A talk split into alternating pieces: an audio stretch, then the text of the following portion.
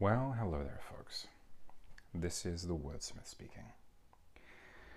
Today I'm going to talk to you about the first part in what will be an ongoing series about how to create your own hypnotic content. So, in other uh, sections of this, I'll talk about the mechanics of recording and publishing, but I want to break it down into specific sections to make it as easy for people to sort of fix whatever they need to focus on. One of the things my father always taught me was smart men learn from their mistakes, and smarter men learn from the mistakes of others as well. Now, I've made a lot of mistakes. So, what I would advise you to do is to learn from my experience. I have a lot of different skills and a lot of different backgrounds. One of my best friends growing up used to boast that he'd done over 60 different jobs before he turned 30. I always admired that because it gave him a real sense of perspective, a real sense of diversity in both what he knew he was capable of and what he knew he liked. But getting off topic there. so, today's episode is going to be about how to start your own HypnoKink website. Now, there are two major pathways that you can do to follow this. You can do the super, super cheap El Cheapo version, uh, which is often useful for bootstrapping out of the gate, uh, or if you want a website with absolutely zero ongoing maintenance costs besides the cost of domain registration.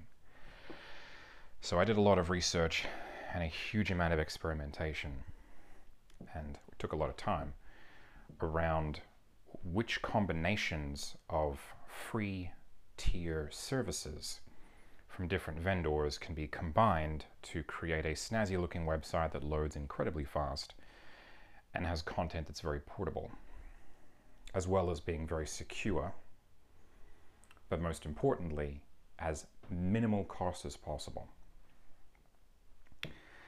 The, the second pathway uh, is still extremely cheap in terms of overall expenses. It's going to run you about $2.50 US a month plus between 12 and 17 dollars US per year for the domain registration. But out of all of the different WordPress options I've tried, different content management systems, Drupal and Joomla and various others, I think this is for the vast and overwhelming majority of people going to be the simplest pathway. So I'll outline the free option first, not because I think it's better, but just to get it out of the way. And I'll put, as always, all of the relevant links in the show notes. So if you'd rather just click through, open up your accounts, and get going, um, you can always do that. So the first thing that you're going to want to do is you're going to want to start with an email address. An email address is basically your online identity. So both the content of your email address I, I guess I can give you a, a really simple version here. I was going to cover this in another episode in this series on creating an online identity, but you'll need an email address to start using some of these services. So, what I would highly suggest that you do is if you want the free option and you're not planning on sending, eh, not, not planning on having a huge mailbox, I would go with Proton Mail. Now, you'll get a free proton, a free at protonmail.com address. Um, and I think you can receive emails from memory. You can receive emails at a shortened version, an at pm.me address once you switch that on in the settings. But you can't send from that address, and sometimes that can get a bit confusing for people unless you're paying for it, which allows you to send from the shortened address. So you get an at protonmail.com account. Now, what a lot of people do is they get a free Gmail account. Gmail is basically as evil as Facebook, but for some ridiculous and completely unknown reason manages to avoid most of the criticisms that Facebook favors uh, has to face. I closed my Gmail account years ago and I haven't looked back, and that's something that I've had for an extremely long time. I think I opened it in primary school. So, yeah, I've switched all of my accounts to Proton Mail. What I use is irrelevant. What I would highly recommend that you use rather than a free Gmail account is a free Proton Mail account. If price is the is the concern for you. Now, the, the paid alternative to that, which I don't think is necessary for what we're planning to do here because the the free account from Proton Mail has a 500 megabyte inbox limit. So basically your inbox has to be 500 megabytes or smaller. But since you're not planning on sending or receiving huge volumes of email through this, I don't think that's, you know, going to be a problem for you. This is basically just a place for you to receive validation or verification emails and any personal correspondence or notifications. Not personal correspondence from your fans, notifications from different web services that you have set up. So, the free option is to use a ProtonMail account. The paid option that I would recommend is a mailbox.org account. These guys are fantastic. Now, a small note on email encryption, big topic, I'm not going to get into it here, but basically, email is always sent in plain text unless you're using PGP, which you'll know if you're using because you'll have to set it up separately, or if you have a Proton Mail account and you're sending it to another Proton Mail account. It'll automatically encrypt it because it never leaves their servers to begin with. So, uh, you should assume that all of the emails that you send and receive are being sent in plain text unless you are sending from a Proton Mail account to another Proton Mail account and uh, or you've gotten PGP working, uh, which if you have, well, more power to you.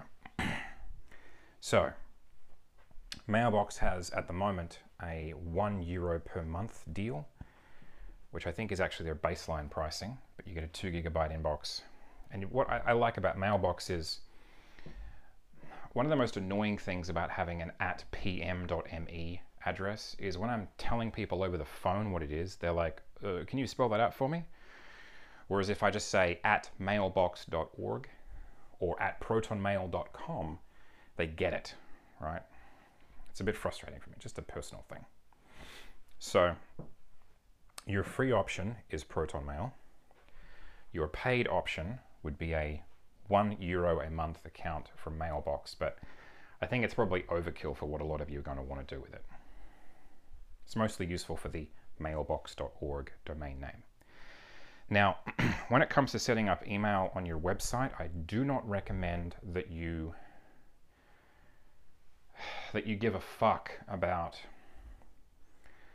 setting up DNS and all of the various security sundries so that you can have an contact at your domain name email address. Just fucking don't bother. Trust me, I've been there. I've wasted a shitload of time. No one who is sending you an email fucking cares, right? Just use their webmail interface, or if you've got mailbox.org, use Postbox, which I think is the best email client for Windows, or Spark, which is the best email client for Mac. Again, links in the show notes.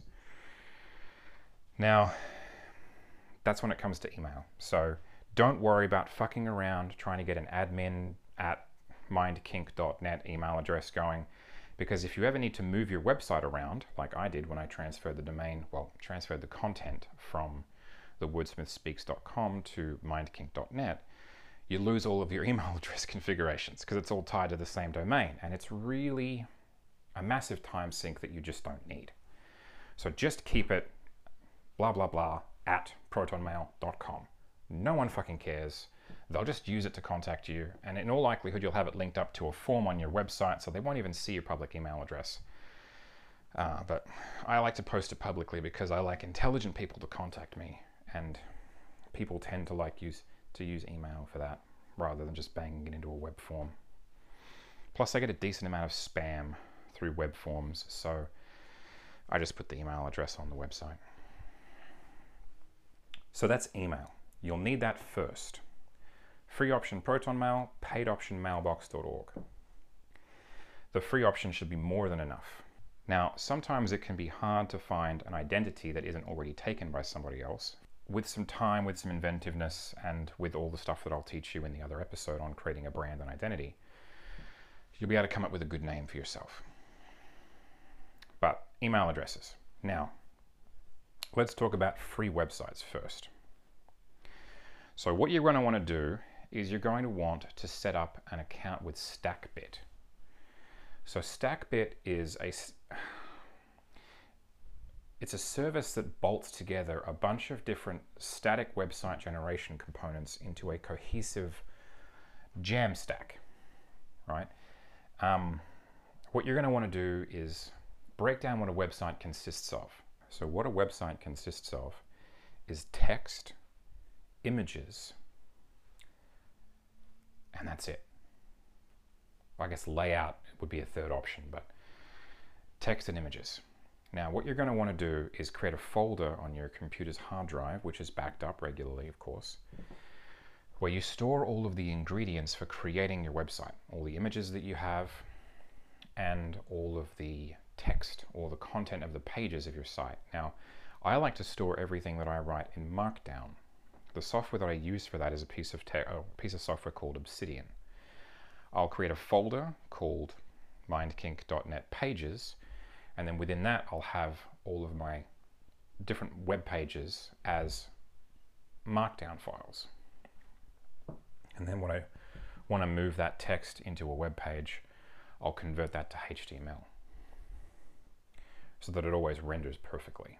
But the real advantage of Markdown is it's kind of a write once, render pretty much perfectly everywhere. Whereas if you copy paste HTML in rich text format and Word documents and oh, it's just fucking horrible, man. Don't do it. So write, this is what I say to do, is write everything you've got in Markdown. And then that way your content will render pretty much the same wherever it is. Your images should be in whatever image format you want to have them in. Now I'll put a list of tools useful for creating general websites in the show notes. Things like image compression, uh, generating a logo, that kind of stuff. Don't get caught up on a logo. A lot of people have graphic design friends, and I would get a graphic design friend to do it, but in the meantime, you can bang out a really automated one that's basically driven by AI creation rules in like 10 minutes. Just make up a logo and go, right? Now, I'll also put some stuff in there about performance testing, but again, that's the last thing that you do. So let's just get the basic stacks out of the way. So when it comes to Jamstack, you want to go through StackBit's interface, sign up with your email address, and you want to select whichever list of software I'll put in the show notes. You'll basically want to host your website on GitHub, make a free account on GitHub, which works great. I always liked Sanity as a CMS, which is a content management system. So basically, what happens is GitHub is like an online folder that's, uh, that stores your website. This is for static website generation. GitHub stores the actual website as a folder, basically. And again, I'm streamlining it all here, but and then Netlify is going to actually serve your website to people. So it takes that folder and then puts it into a URL. Now, one of the cool features about Netlify is it actually allows you to, for free, render to a custom domain. A lot of other services will charge for that, which allows you to have like mindkink.net rather than mindkink.netlify.app as your, as your URL. Very cool. So you're going to use Netlify, you're going to use GitHub, and you're going to use Sanity.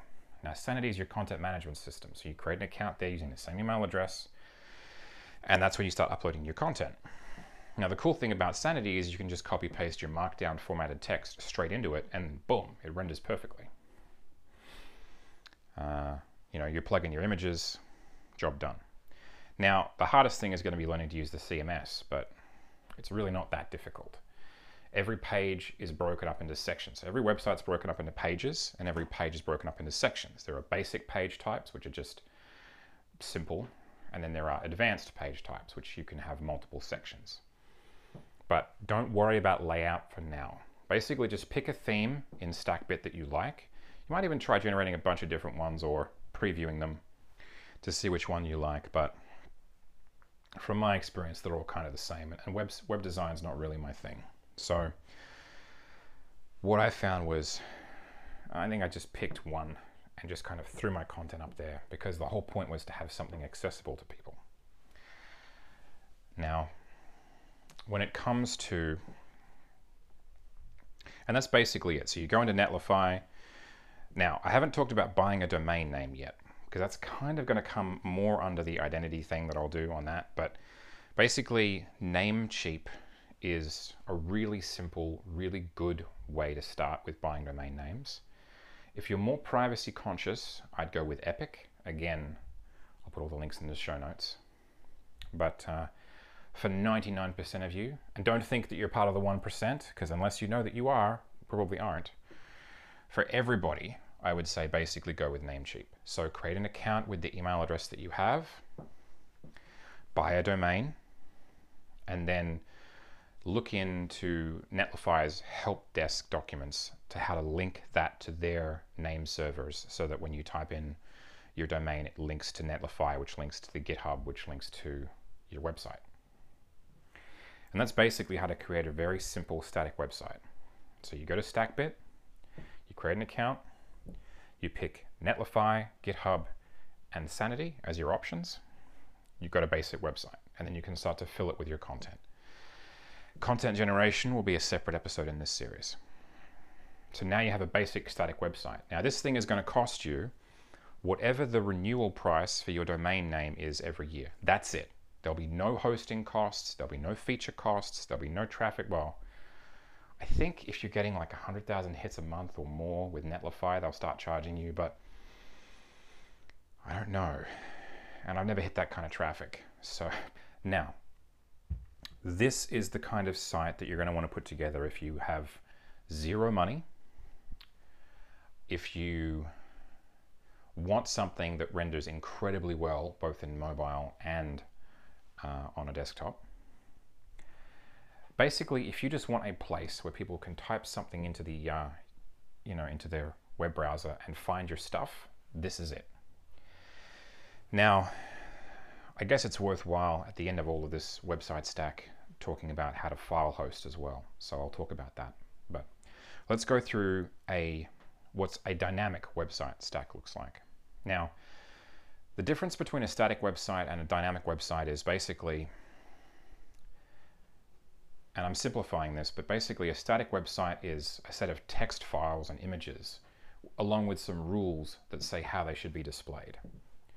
Whereas a dynamic website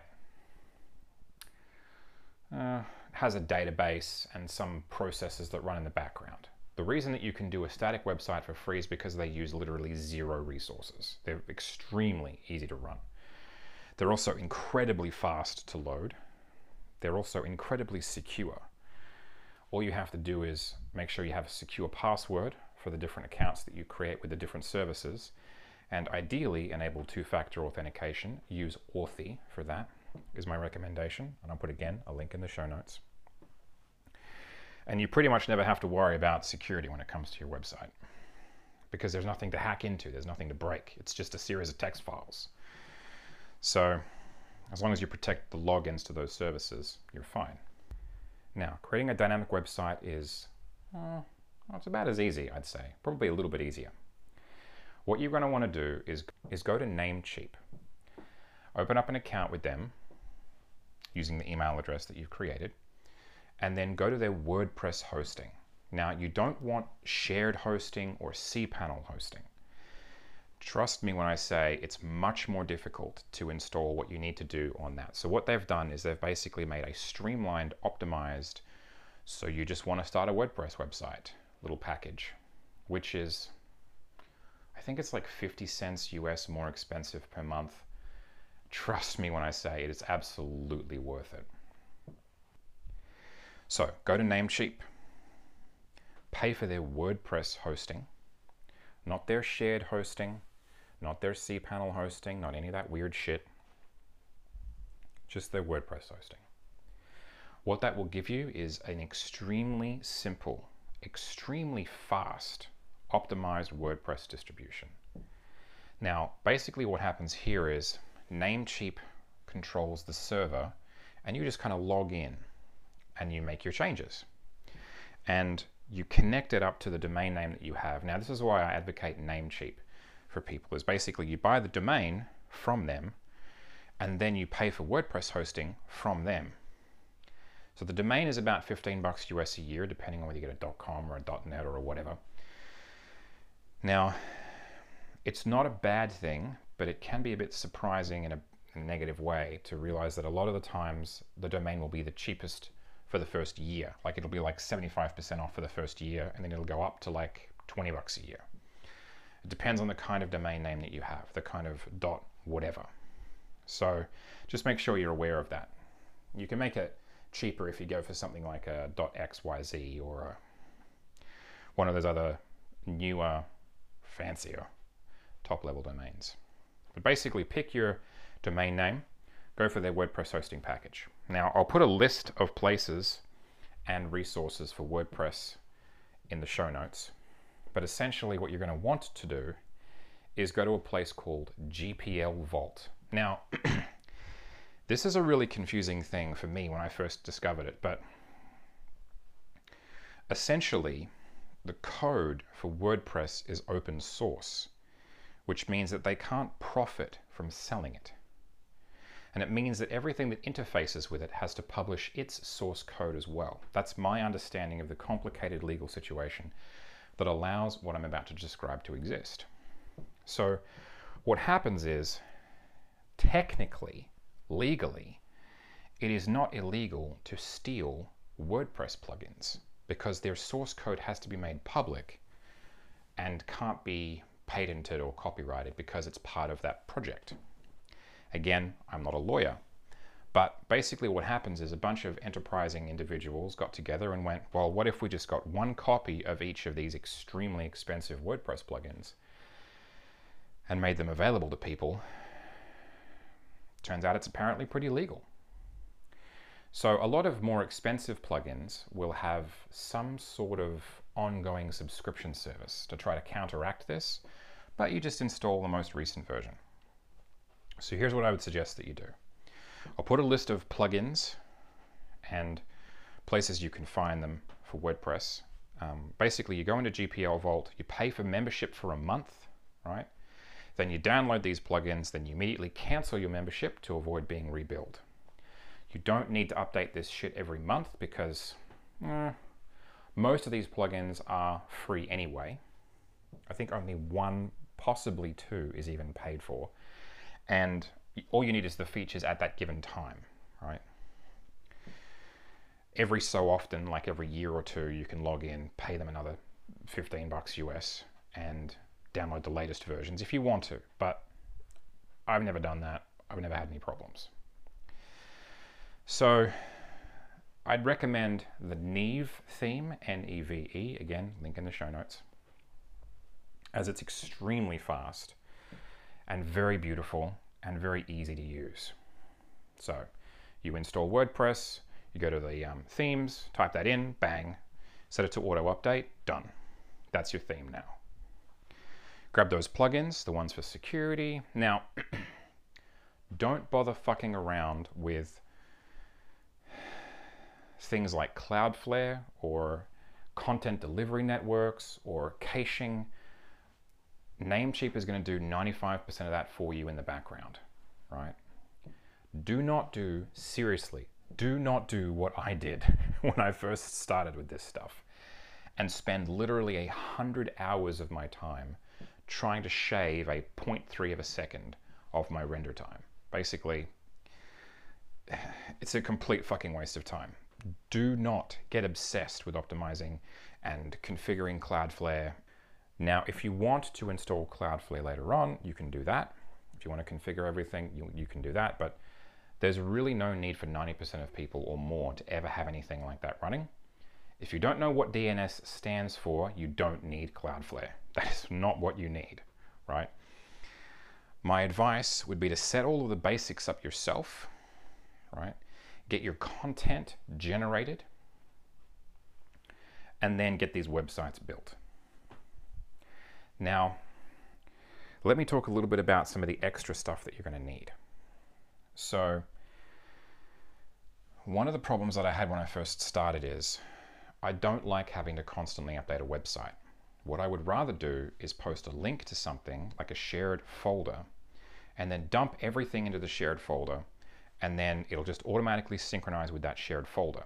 So I went through about a dozen different services. I tried Mega, I tried Dropbox, I tried whatever Microsoft's one is. Basically what I did was I settled on Tresorit because I am very security conscious.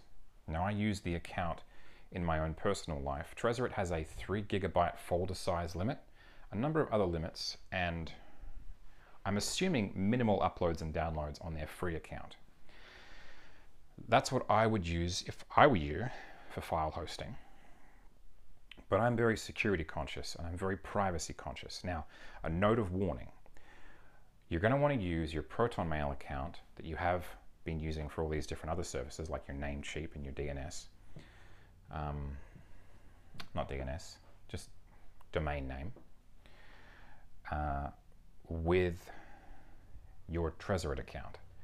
Now, one of the things I don't think they give enough emphasis to is when you create an account, it goes like this. You have to create an account, which is always a premium account, provide your credit card details, and then basically you get a two week free trial with Tresorit, and then, then they'll start to bill you. However, if you cancel before the two weeks, they'll kick your account down to the free tier. And as far as I know, it's the only way to access that. There used to be a direct link to sign up for that, but they switched that off.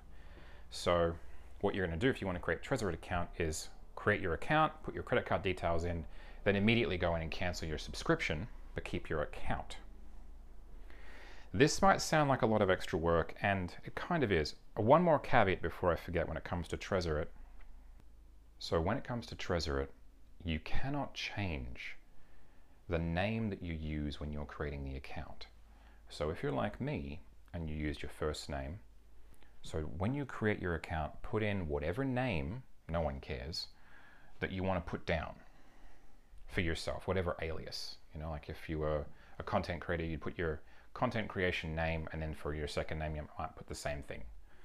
Right, whatever you want to do. But be aware that you cannot change this in any way after you've created your account. You cannot change the email address that is associated with the account.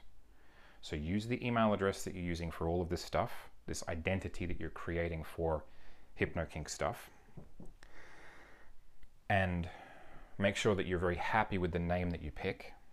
Personally, I would just put in John Smith. It's obviously a fake name, but it's the email address that people will look for when they click the file sharing link, not the, uh, not the name they have. Now, if all this sounds like a bit too much work for you, and you're not as security conscious as I am, I take the privacy of the people that enjoy my content very seriously. Everything in Tresorit's encrypted end to end. The reason that you can't change your name or your email address is that's baked into the encryption certificates that are used so that no one can pretend to be you.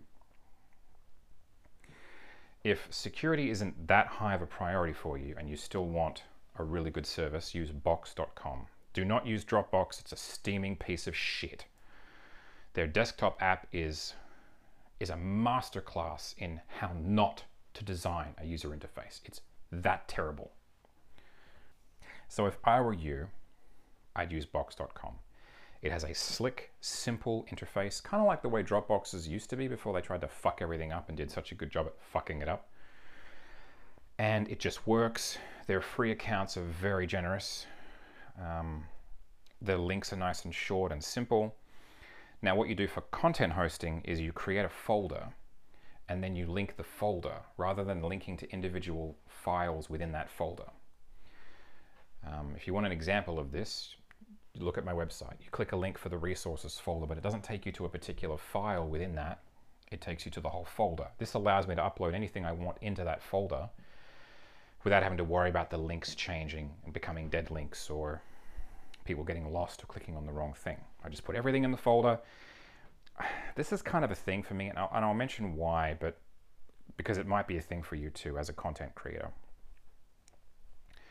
it really shits me off when people make their stuff hard to get to, right? One of the things my father and I would always talk about is when people want to give you their money, don't stop them and don't make it hard for them. When they want to buy something from you, don't make it difficult. Don't make it artificially difficult. When when they're buying a product from you online, you don't need for them to type in their physical address or anything but their email address. Right? I'm sure there's a tax reason why they need your physical address, but don't worry about that, right? Just when you're selling things online, don't make people type in their full name and their email address and their email address again and their physical address and their delivery address for something they're about to download with two clicks. Just make them type in their email address because that's all you need. Plus, it kind of goes with that whole collect only the information required to complete the transaction. Their address is irrelevant because they're downloading something from you, right? So, yeah, I want people to be able to click two buttons and dump a collection of all of my content, which is why I put everything in a shared folder rather than putting it all as individual products behind a paywall. You know, you can listen to podcast episodes on the podcast, right? Or you can click one button and you can get the folder which contains everything all the podcast episodes, all my audio files, all of it, right? I do that because I care. I do that because when I find great content, I hate having to click a million links and open up a million tabs and go through a fake checkout process for all these quote unquote free products where they just put it in the store and set the price to free so that you have to put your information in anyway. I hate it. So everything's in the folder. You just click a button, download everything. Job done. There you go. You're welcome. So that's file hosting. Now, don't bother fucking around with WordPress plugins for file hosting or, or hosting it all on your WordPress site itself. Updating all that shit is really difficult. Just put it in resource folders like I have, right? One link for everything. Okay, so next topic mailing lists. Now, when it comes to mailing lists, I tried about eight different pieces of software opened up accounts, used them for a couple of months. This is going back over a few years now. The one that I would recommend is called Buttondown. Basically, there used to be a really, really awesome service for minimal, extremely simple email newsletters, right? And then, of course, they got bought the fuck out by MailChimp, and everyone was really angry. So a guy got together with a bunch of friends and coded up a replacement, which basically did the same thing as the original piece of software did, except better. So it's free for less than a thousand subscribers. And you can write in Markdown, so you can write all your notes or your emails to people in Markdown, store them in Obsidian, and have them render perfectly in your emails. I don't tend to use it a lot because I don't like marketing. At some point, I'm sure I'll have someone volunteer to help me with that. If you are interested, get in touch. I'm happy to pay you for it. I just, I'd rather produce content than tell people about it. So that's what I use for my, my newsletter. You can put a capture form on your website. The interface is fantastic. Trust me when I say I've tried everything. And some services have a very generous free tier, like uh, MailChimp, again, will allow you to have up to a thousand email addresses, but MailChimp, as my grandfather would say, is the equivalent of trying to open someone's door using a bazooka. It is so big, so powerful, so difficult to configure, you'll spend hours just getting it working to begin with, right? It's designed for marketing companies who are sending tens of thousands of emails a day. Now you can scale it all the way down, right? But it's not what it's designed for, which is why they bought that separate product. I think it was like Red Balloon or something. I can't recall the name of it, don't quote me on that.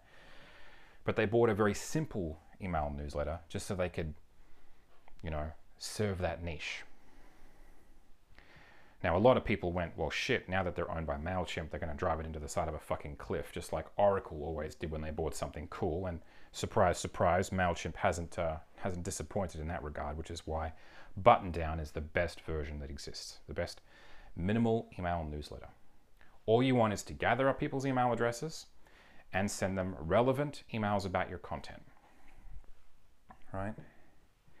It allows you to do everything that you want to do for free until you have more than a thousand subscribers, in which case you can pay the very reasonable fees per month. So, again, free. Using the free account on box.com, also free. Uh, that's email newsletters, file hosting. Yeah, I think that basically covers the website side of things. So let me summarize and then tell you where I'd go from there. Here's how I would do it if I was starting from scratch. I would I would get a mailbox.org email account, right? When I was building all this stuff, I was obsessed with saving as much money as possible because the goal was never to generate any income from this. I wish that worked, right? I wish that giving stuff to people for free made them appreciate the value of what they were receiving. But there was someone in my life a long time ago who who used to charge what I thought was an absolutely obscene hourly rate for what she did. She's incredible at it. She's absolutely mind-blowingly good. She is par excellence. And I asked her, you know, how much do you charge per hour? And she's like, this amount. I'm like, holy shit, are you serious? Like, that's a shitload of money. And then she broke it down for me. And it's not just the physical realities of it, it's, and I guess this is probably more into the publishing and distribution side of things, but basically, people value the content that you produce equal to what they have to give up in order to obtain it, right? So by giving everything away for free, the goal was always for me to do as much good as possible. Right? I don't want any kind of paywall between myself and the people that need my work. And I never wanted someone to be turned away. You know, it's why I used to teach classes in Melbourne and I'd price them at 15 bucks and I'd still get people writing me long bitchy emails complaining that 15 bucks was too much for them. I'm like, I can't price it any cheaper than that. I'm literally like making nothing out of this. I'm, I'm this if I get 10 people to pay 15 bucks, it just covers the cost of me getting transported to the venue and venue hire. Like, you know, at no point was I dumb enough to go into the into the red, but this is just covering venue hire, right? I don't think I got many emails from people saying, holy shit, your workshops are amazing for the price. Let me bring all of my friends, you know? So I wish that giving stuff away for free worked, but it doesn't. It just doesn't. If you want to run a website that is just a collection of links to content that you've made, and you want it to be absolutely minimal in cost and be extremely fast, I would build a static website, right? Get a free Proton Mail account, go to StackBit, Netlify, GitHub, Sanity, create your content using whatever software we'll talk about in that section of the episode, different episode, not this one. And then publish that and forget about it, right? Don't worry about having dynamic forms on your website. Don't worry about fanciness. Just make it a place they can go on the internet with a single URL to access all your content, which is hosted on the free services of a file hosting provider like Box.com.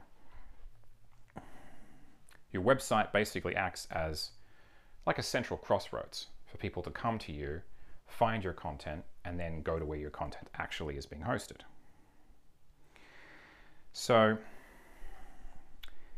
the other thing I, I did for a while, which is kind of off topic, but yeah, vaguely relevant, is I used a website called, I think it was DocuWiki, or Wikidocs or something like that. Basically, it used to be a piece of desktop software, which they then discontinued and turned into a cloud service. And they had a very generous free um, option.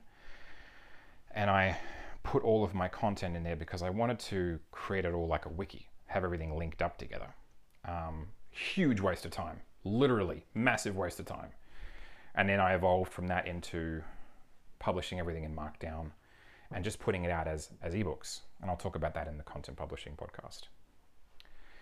So that's how to create a static website. That's going to cost you nothing to run per year, but the price of the domain name renewal, which will be about 15 bucks a year. Right? Sometimes I think you might get a discount from Namecheap if you pay for like multiple years, but I don't know if that's guaranteed, so don't quote me on that. I guess if you're really invested in domain name, you can uh, you know pay for it for five years in advance. The other option we haven't talked about, which is good for static websites, which is something that I explored in terms of increasing the resiliency of my website, is using a piece of software called Publii. Now, this is not what I would advise you to do because I don't like blogging. I hate blogging. And their software is amazing for generating static websites that are also blogs. Not so much for creating static websites, but it's for creating static websites that are mainly blogs. It's a piece of desktop software, and basically you plug your content into it. You can use Markdown, which is fantastic, and it spits out a folder which is essentially your website. And then you can host that on any number of different services. So you can host it on Amazon, you can host it on, I'm assuming, the Google Cloud, you can host it on any kind of web server. But that's a useful option if and only if you want to start up a blog of your own, which I never really wanted to do because I hate blogging. I hate typing. It's fucking boring. But that's another option for a, for a static website. The other thing with Publii is it gives you a huge amount of resiliency. What you can do is you can either sign up for multiple accounts with the same provider, like say for example, you can create a bunch of different email addresses for free, and then create different uh, free tier Amazon hosting accounts using those same email addresses. And then if someone puts out a copyright strike or a bunch of insane lunatics get together and decide they want to drive you away from kink, you can have your website taken down and then within five minutes just mirror it somewhere else. And it'll just push your, your website to a different hosting service, one of the many that you have configured. It gives you an absolutely insane amount of resiliency against takedown attempts. So that's an option. But all of the templates are designed for blogs. You can twist it through loops to make it into a website creation tool, but it's really not what it's designed for. It has a very small user base. The rate of improvements is quite slow, and there's not a billion dollars behind it like there is with WordPress. So it's a niche piece of software that does a very niche thing extremely, extremely well. If you want to generate a static blog and then push it to any number of different hosting providers, Publii is the software you want. What I would advise you to do though is if you have any intention of generating any income at all from your website, I would advise you to go the WordPress option. It's going to make it way easier for you to hire a designer to put the site together for you. You'll have a huge pool to choose from. Configuring the site itself is way easier. Trust me, if you've spent three hours trying to get Snipcart working like I have on static websites, just go with WordPress, right? You can pay a lot for hosting, um, for a while, I was with Bluehost, and then I tried HostGator. I've tried like six or seven different WordPress hosts over the last 10 years. Just go with Namecheap. It's super, super, super, super, super simple. Get your domain from them, one place. Get your hosting from them, one place. Plug it all together, and you'll end up with a website that you can log into. Use the use the plugins that I'll give you in the show notes, use the theme that I'll give you in the show notes, and you'll have a basic bare bones site that looks amazing. Literally from start of registering your Proton Mail account, I'd say an hour tops, just putting it all together. Like that's, it's that simple, right? Once you know what to look for, once you don't have to go through, and this is kind of the point of the episode, once you don't have to go through the literal decades of exploring and experimentation, figuring out which services work best in conjunction with other services, the whole point of this series is to save you a shitload of wasted time, right? Like, I don't want you going out there and spinning up your own LAMP stack and then exploring with Linux and then trying to host everything on a Raspberry Pi like I did. Um, I don't want you going out there and turning an old phone into a web server like I did, just pay them $2.50 a month. Use the super simple backup option that they give you. You know, do a manual backup every week of your website content. Store everything in Markdown. Again, I'll talk about that and, and different uh, file types and optimizations for that in a different episode. But that will give you a website. When it comes to file hosting your resources, that's what I haven't talked about. Stores. Well, I'll talk about at the end. When it comes to file hosting, I'd probably use WordPress for your website, configured the way that I've suggested. I would probably use box.com. Um, Tresorit, it's a little bit more difficult to get set up, and if you're not as obsessed with security as I am, makes no difference. I think I think everything from memory that's stored in Dropbox is end-to-end encrypted. Uh, no, it's not. I think it is encrypted on their servers, but they can still access your content. Not a huge problem really. Uh, so yeah, I'd use WordPress the way I've outlined it. I'd use box.com for your file storage services. I would use Buttondown for your email newsletter. Now, when it comes to setting up a web store, this is a separate thing. So Shopify is expensive as fuck, in my opinion, way overpriced. Plus, I think they also take a percentage. I'm not sure. Um, I'm only doing a very small amount of volume at the moment through the website. I had some extremely generous people, several, thank you, who bought my How to Train Your Submissive program through uh, Gumroad, which I initially chose because it charges no ongoing uh, like rent fees. There's no per month fee when it comes to Gumroad. You can just stick your content up there, and if someone buys one copy of it a year, they take a percentage of that, which I thought was pretty reasonable. Now, if you're not planning on doing a lot of volume, um, that's what I'd advise Gumroad. It's super simple to set up. However, you are going to want to get a graphic designer to create some cover art for you. When it comes to cover art,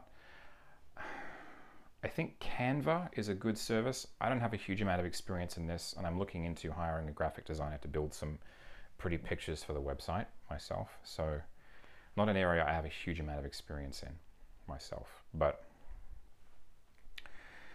um, there are a number of AI based tools that can be used to generate content as well. One of the ones that I have used is copysmith.ai. If you go to AppSumo, A P P S U M O, they occasionally have deals on stuff like that. Basically, Copysmith uses the GP3, I think it's called, AI model to generate text from input statements. And it's pretty good. Um, but that's how you generate ad copy, texts for your website if you don't want to write them by hand. Usually what you do is you generate them based on the AI and then you tweak them by hand to make them perfect. But that's another tool you can use. Put that in the show notes, along with all of the image compression stuff that you'll need. But that's really sort of venturing more into the content generation side of things which I'll touch on in much more detail in a different episode. So that's how to set up a website. One of two ways, the super free budget way or the pay $2.50 US plus, so per month plus 15 bucks per year way, which is very reasonable, I thought. How to do file hosting, how to do your email newsletter, and how to do a store. Now, I would do it through Gumroad.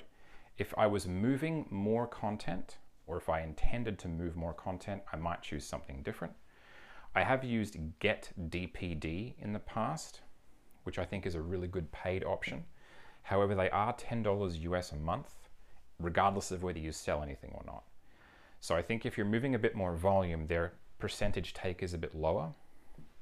They are a little bit harder to configure, not very difficult, but still a little tricky. Um, what I like about Gumroad is basically it's a storefront. I can just list my stuff up there. You guys click a link, you go there. It doesn't really matter whether it's embedded properly in my website or whether it's hosted properly, whether the CSS lines up the way it's supposed to. It's just click this link if you want to buy some stuff from me. So I like the simplicity of that. Don't fuck around with Snipcart. Don't fuck around with some sort of, I mean, I guess WooCommerce, but I can't speak to that because I have no experience with WooCommerce. myself. So I guess we're getting more into like the web design side of things. And this is, I don't have a lot of experience with web design. I have a lot of experience with web technology, but uh, yeah, I guess WooCommerce is probably an option if you have some experience with that. I've never used it myself, so I can't recommend or say not to use that. But uh, GetDPD is 10 bucks US a month. I moved away from that because it was just eating into my profit margin, right? Like um, if I'm selling one product every three months and that product is $30, then GetDPD is just paying for itself. Whereas, you know, with Gumroad, it just sits there in the background. When someone buys something, almost all profit, minus the take, the percentage they take from you. So that's how to build a website one of two ways, file hosting options, how to do an email newsletter, and how to set up the actual storefront for your website. Now, I suppose the final thing to mention in the interests of completionism is hosting audio in such a way that people don't need to download anything. Now, Soundgasm is what I would use for that. SoundCloud was very big for a long time uh, until they started basically banning erotic hypnosis practitioners and their content essentially at random, from what I understand. Oh, fuck, that's good chai. so, I wouldn't use SoundCloud, I'd use Soundgasm. From what I understand, they're essentially designed to host erotic audio links almost specifically. And they have a lot of integration with Reddit. Reddit is something I don't have any real experience with. Um, I can't say I've ever really spent more than 10 minutes browsing the site, to be honest with you. I don't really understand how it all works, uh, so I can't speak for or against it as I'm loath to do that unless I have practical experience firsthand.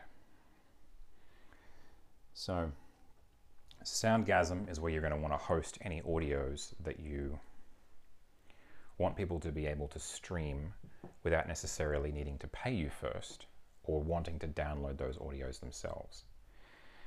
Create an account on Soundgasm using the email address that you have. Upload your audios with a description now, again, this is why Markdown is useful because it's readable even in its non-rendered form. So what I used to do was copy paste the Markdown descriptions of my audio straight into the description section on Soundgasm. And even if there's a couple of asterisks here and there for bolding, even though it doesn't render in formatting, it's still human readable. When you're creating audio, always make sure that you give a detailed description of the content, what it's designed to do, and ideally a full and complete script of whatever's actually in those recordings. But uh, all of the stuff that I have on Soundgasm is designed to help people and to be distributed for free. So I don't have as much experience in that area as someone who's making a shitload of money out of it does. You might like to copy what the secret subject does or someone who's more well known in how they post their content descriptions on Soundgasm.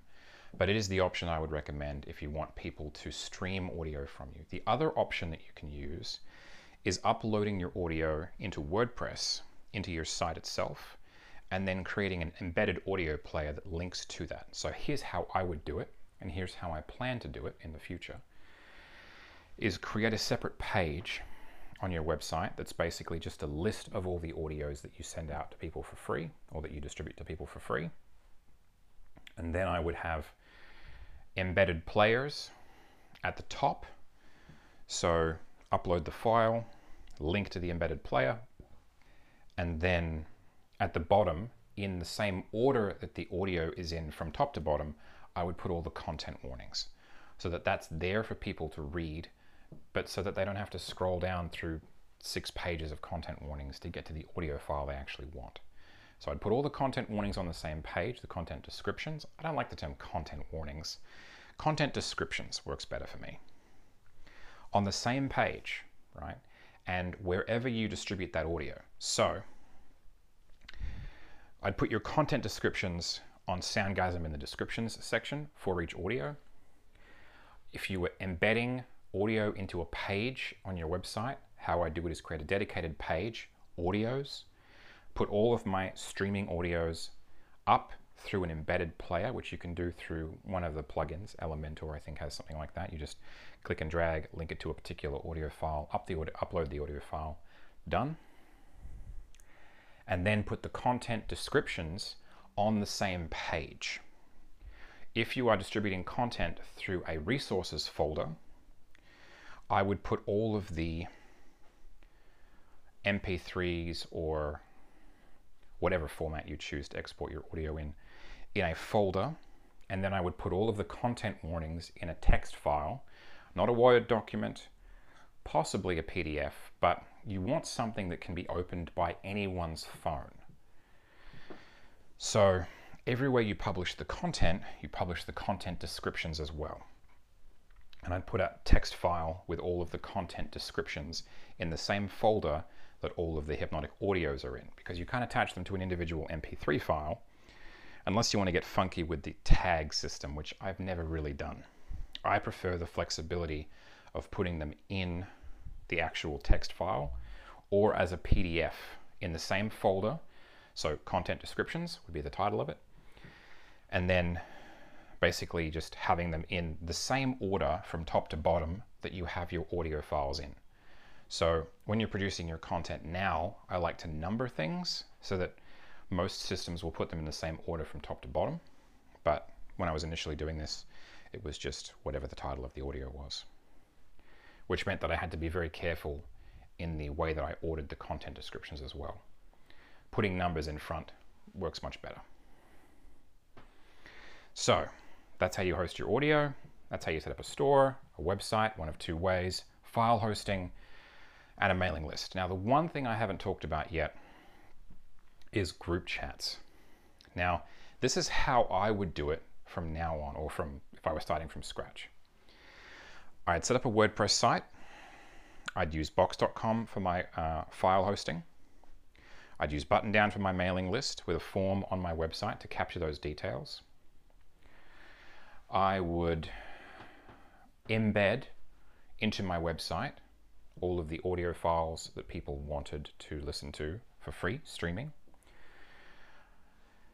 Um, Soundgasm doesn't really have any social networking features, so it's difficult for people to kind of accidentally stumble across your content. So it doesn't it doesn't really serve any purpose besides hosting it. Um, so I'd put it all all of the publicly available stuff on my website. And if you wanted to hide something, I guess you could put it on a hidden page. Um, if there was some private content you wanted to host on your website. But you're going to have enough of a bandwidth limit and upload limit in terms of megabytes file storage through Namecheap that you shouldn't have to worry about that. Unless you're uploading like more than 10 gigabytes of content, you should be fine. And then I'd use Gumroad for my web store, and I would create a Telegram channel, not a Discord channel. Uh, again, I'm not making thousands of dollars a month out of this, so if you want to copy someone that actually is and is doing that, have at it but I don't really like the atmosphere of Discord. I don't think a lot of really useful things come out of Discord. I would tend to create a Telegram channel just to keep people updated about the, uh, the notifications, but that's different from a group chat. Now, I've not done this now at this point in time. I have a Signal group chat instead. Um, mostly because when I set that up, I was very security and privacy conscious. So I thought, well, you know, we'll use Signal. It's encrypted. It's got great group chat functionality now. Um, sweet as. And a surprisingly large number of people now have Signal installed. If I was going for anonymity, I'd probably use Threema and set up an entirely anonymous group chat through Threema. Um, I guess I use the group chat for different things than most people would use it for. So let me explain what that is and how that's a bit different from something like Discord or Telegram. Essentially, I find that most online communities are extremely bottom heavy, not in the sexual bottom sense, like in the in the sense that there's three or four creators maybe 10% of people that actively contribute, and the rest of the people, you know, 90% or so, essentially just consume content, drop in to lurk, say a couple of words here and there, and don't really contribute anything useful to the conversation. They ask the same dumb questions over and over again because they don't know any better, it's not their fault. Because education in hypnokink is fundamentally broken. I'm going to do an episode on that soon and what we can do to fix that. But it's just a small core of people that actually want to contribute, and the rest is total dead weight. It is useless to have 20,000 people on your Telegram channel or 50,000 people on your Discord server if only 10 of them are actually contributing anything. The metric that's used is should not be total number of people on your server or even total number of people that actively post random bullshit all the time. Some servers are very active and they just make you stupider being on them. Well, I mean, if you're into bimboification or IQ play, that's, I guess that's sometimes the point, but that's not why I go there. I go there to try to learn things or contribute something that no one else knows. So the group chat was done as an invite only thing. You click on the link and it sends me a notification that someone wants to join. And then I reply to that person with, hey, so what do you bring to the group? What kind of experience do you have? What kind of skills do you have? What have you done so far? What are you curious about? There's kind of an interview process over text, just to get a feel for somebody. And so I use the Signal group chat to create a highly curated list of complete experts. There are people from every continent all over the world. There are HypnoKink content creators, there are dominants, there are podcasters, there are website guys. We're talking like the design, the idea behind this was like people that have real practical experience or people that want to have real practical experience. And to gather all those people together so that what happens is someone posts a question and then 10 other people jump in and say, well, actually, I've tried this and I've tried this and this is how I solved it. And it's I'm familiar with the concept of a mastermind, but I don't know whether this is that because I don't know anything more about a mastermind than the name. But in a sense, this is designed so that you can ask people questions who have a very good chance of being able to find the answers. So we've got heaps of content creators, heaps of people that have done this for years, people that have been in 24 7 relationships for a decade or more. And everyone brings a really diverse and interesting and experienced background, which is not to say that no one can apply. Everyone is welcome to apply. You just have to say what it is that you're willing to contribute. I don't want the group to get bottom heavy. And that's the point of having a signal group chat versus a more open channel like a Telegram chat or a Discord server is I want the ratio of people that contribute to be very high. So that's why I have Signal as our group chat platform and not something like Telegram or Discord. And now, more that I think about it, I'm thinking I'm pretty happy with the way things are going with the Signal chat. But you might have a different purpose behind your group chat, which is why I outline my purpose in case it may differ from yours. A lot of content creators, I think uh, Nimja has a Discord server, Secret Subject has a Discord server, a few of the others might have Discord servers that are private um, and they can be very useful because there are a lot of people already on Discord servers. Whether those people provide any kind of value is an entirely different question. But I guess as someone that's making a significant amount of money off of this, you want to kind of go to the mountain, so to speak. You want to kind of go to where the people that are likely to want your content are. And it helps because Discord's free and a lot of people are already on it. So the amount of friction to getting more people on your server is usually very low, which is why which is why the number of people on your Discord server is a useless metric. It's even why the number of people who are actively posting on your Discord server is a useless metric. Because so much of it is just random, totally useless noise. The noise to signal ratio is very high. So there's a lot of mindless posting. Ugh, again, mindless posting. Sometimes that's the point. Um, not the useful or sexy kind of mindless posting. It's just fluff, random noise, garbage. It doesn't educate anyone, it doesn't connect anyone. It's just totally useless and a massive time sink.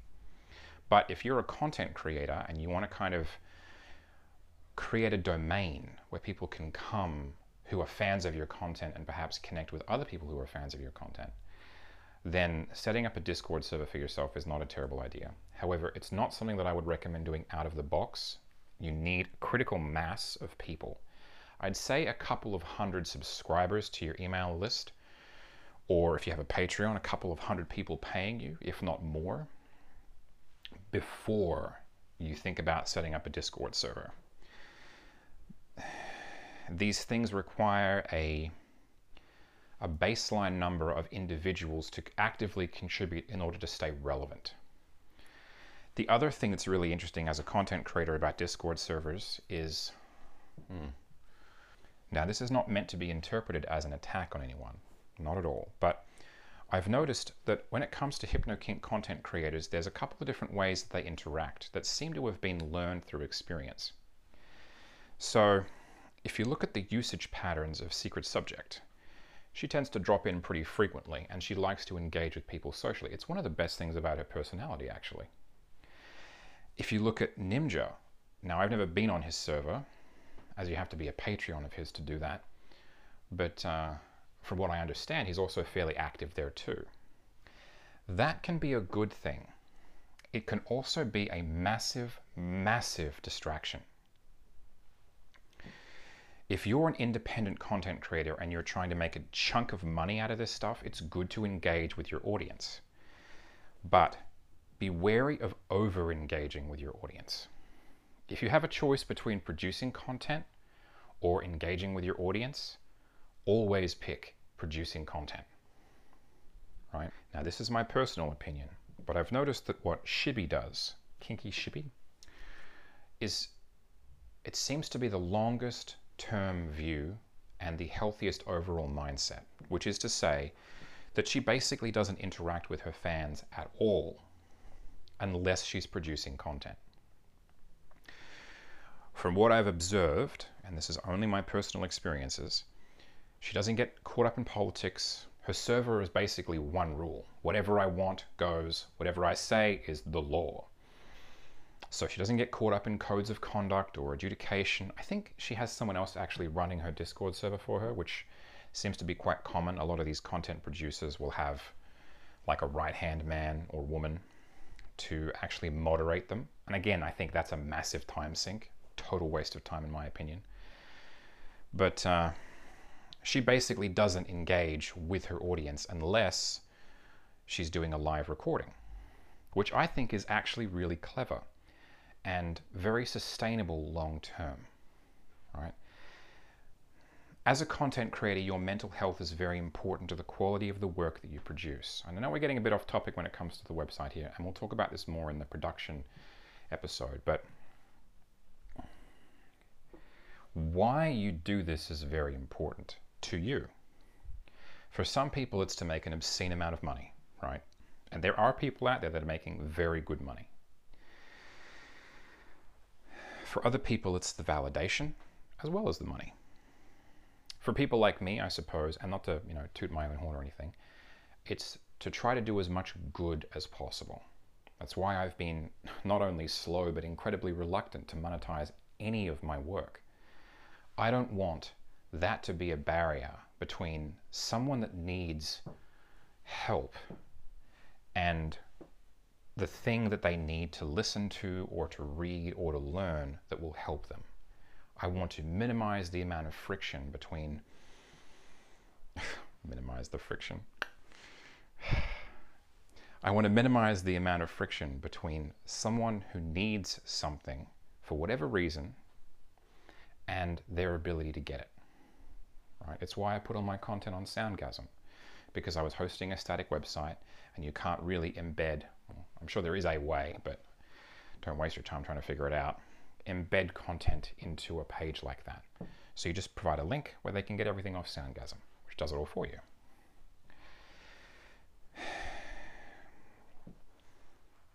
I didn't want to put any barriers in place between my content and people in case somebody needed something and they couldn't get it. I would hate for that to happen.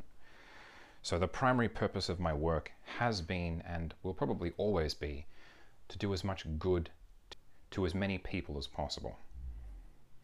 It's why I put so much work into the resources folder as a singular collective location for all of my content because I know how frustrating it can be having to find a person, having to browse through their work, having to figure out what's good for you, what's not good for you. I want people to be able to dump a copy of everything I've made and go through it at their leisure and have the raw audio files as MP3s and the raw PDFs in their physical possession in case something ever happens to the website. So that they have that. They can take value and inspiration and hope and empowerment from that. I'm not a huge fan of Discord, both as a company. I think their their authoritarian content moderation policies are just another angle of how big tech is interfering in the lives of ordinary people. I'm not a big fan of how a lot of these places seem to be just a massive waste of time. As a content producer, it's easy to get stuck into the dopamine trap of endless validation seeking. I think what Shibby has done with her hands off ish approach to interacting with her fans is the healthiest one for a long term viewpoint. It might seem very tempting at first to post a piece of content and send out a notification and then just stare, waiting for those notifications to come back. And it's, in my experience and in many other people's experience, not nearly as fulfilling as producing the next piece of content would be. It's why I haven't even bothered drafting up a single newsletter in the last year and a half, because I'd rather be producing content. Obviously, that's going to have to change now. I do want people to start being aware of the, some of the stuff that I've produced in the last, you know, year and a half that's brand new. And the socially responsible way to do that is to help them to find it, even if it's free. So that's just a couple of thoughts on the right attitude to have as a content producer for long term success. I hope that helps. If you have any questions about any of the content in this episode, feel free to send me an email through the website, mindkink.net. And I hope that this, even if I never hear from you, I hope that you will take this and use this to produce your own content. Now, there's two more things I want to talk about before we wrap this up. one is that one of the primary objectives of the Mind Kink project has always been to empower and facilitate other content creators. Right? That's what this series of episodes is going to be about. Is I don't want you to have to become a web design expert and spend a year and a half fucking around with static website design to figure out the best combination of the three or four services that you actually need. I want you to just go bang, bang, bang, bang, done. Content production time. Right? I want you to be able to throw up a skeleton website that routes correctly on the internet to a domain that you own in less than an hour. Not three or four years of experimentation, trying to find the right WordPress theme, getting lost looking at security plugins, right? Once you get to the stage of having your own website, your own WordPress site, or your own static site, but more likely your own WordPress site, you might like to pay somebody a couple of hundred bucks to build you a really pretty website based on the foundations that you've established. But the Namecheap WordPress hosting domain name combination will basically set you up in a really strong foundation. Don't worry about optimizing things like content delivery networks or the size of images on your site. You can do all of that later on. In fact, I might do an extra episode depending on how I feel about that kind of thing, but it's, it's already a very niche thing, right? there are not a lot of people out there that have expressed an interest in having their own website. Most people would rather consume content rather than produce it. But that's not the important thing here. One of the primary objectives of my project with MindKink was always to empower and facilitate other content providers, to give them the tools and the understanding and hopefully the inspiration to say, well, the second thing that I wanted to talk about. If you are a content producer and you want to make your own content,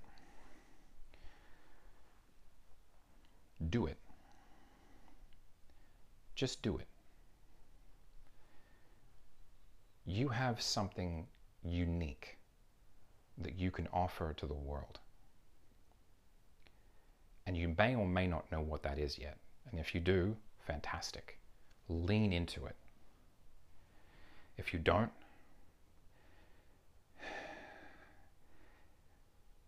get amazingly good at producing the content that you produce, and it will come to you. I promise. One of my favorite quotes is from Bruce Lee. And this is where I'll wrap things up. Take what works for you, throw away what doesn't work for you, and then add in what is uniquely your own. So take from all of the content that I've produced, whether it's the podcast or the resources folder or the hypnosis scripts or the brainwashing audios or the bedtime stories or the group chat, whatever it is that I've made, take what works for you and throw away what doesn't. Right? If you don't want to start a signal group chat and you want to put it on Discord instead, do that. Do do you. You do you. But don't forget to add in what is uniquely yours. You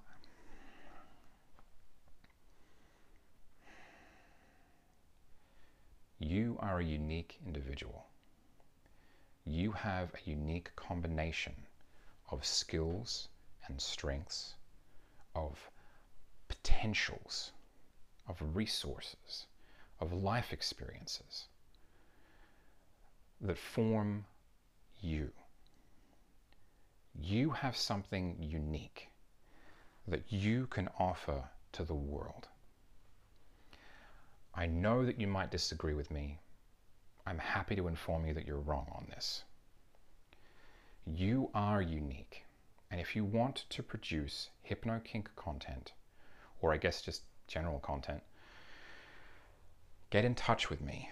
I'm happy to take the time to set up a phone call and, and guide you through the process, talk about the specific problems that you might have, because my goal has always been to see not just a dozen people worldwide. I mean, Lex makes some amazing hypnoporn, right? Easily the best in the world, from my opinion and from my experiences. Maybe there is someone better, but don't look at that and think that you can't do that. I mean, consider the business case for it first. But don't look at that and think it's so polished. He has such a huge back catalog, snazzy website, incredibly attractive models. I could never do that, right? You can do your version of whatever content that you want to make, right?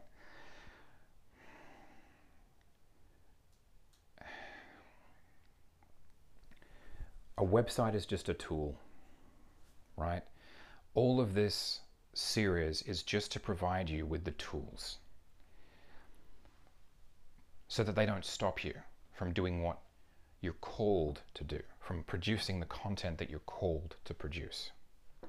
Now, I haven't spoken about YouTube when it comes to mind like that, but I, uh, I don't have any personal experience publishing on that platform, so I can't speak to it.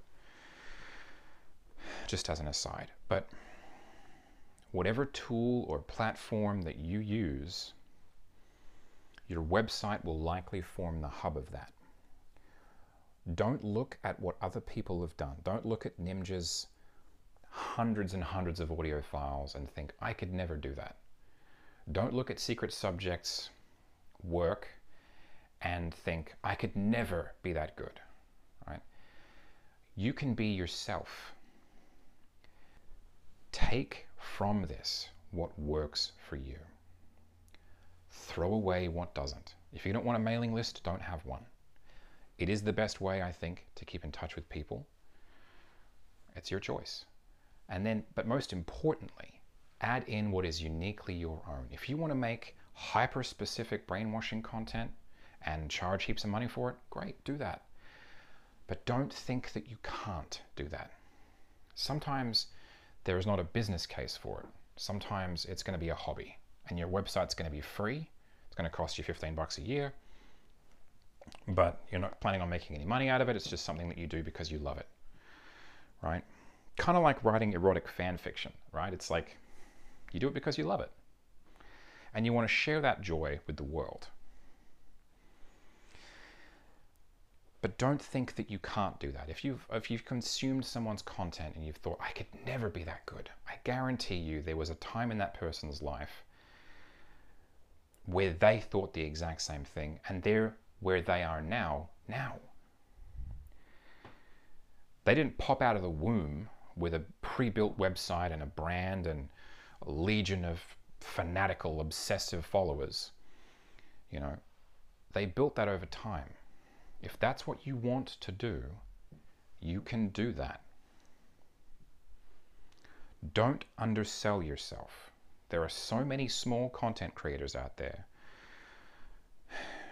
that produce an audio here or a photo manipulation there. And if that's all they ever want to do, fantastic. The world is better for the contributions that they make to it, in my opinion. Right? Because it has something that it wouldn't have without them. There's something unique about their work that comes from the uniqueness of themselves.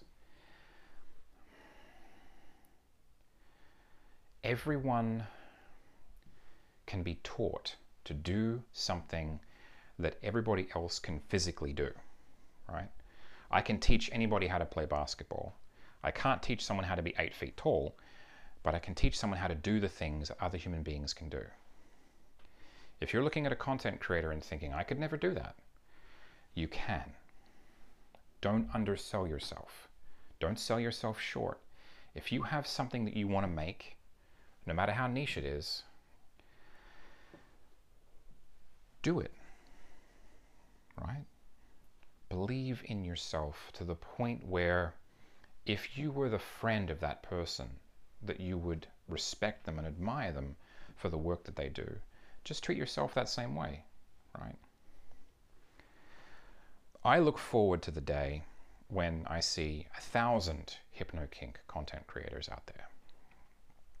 Not just 15 or 16 worldwide, right? It's when you start digging into this, it's surprising how few of them there are. And maybe there are good financial reasons for that. Maybe the marketplace just isn't large enough. You know, they all seem to have settled into their various niches. But if that's what's holding you back, if you're saying, I could never have a website, you know, to showcase my content, or I could never have a resources folder or a mailing list, now you have the tools to do that. That was the purpose behind this episode, right? So make the content that only you could make take joy and pleasure in doing that, in taking what works for you, throwing away what doesn't, and adding in what is uniquely you. And I think that's a good place to wrap things up. Thank you for listening. It's always a pleasure. This has been The Wordsmith. Thank you for listening to the Mind Kink podcast. I hope that you found it useful and that you will implement the things you've learned to bring more joy into your life. You can find more content, including the free book, a folder of templates and printable handouts, heaps of audio files, and much more at the website mindkink.net. Feel free to send me a short email or to get in touch using the details on the contacts page. I always enjoy hearing from people who have benefited from my work.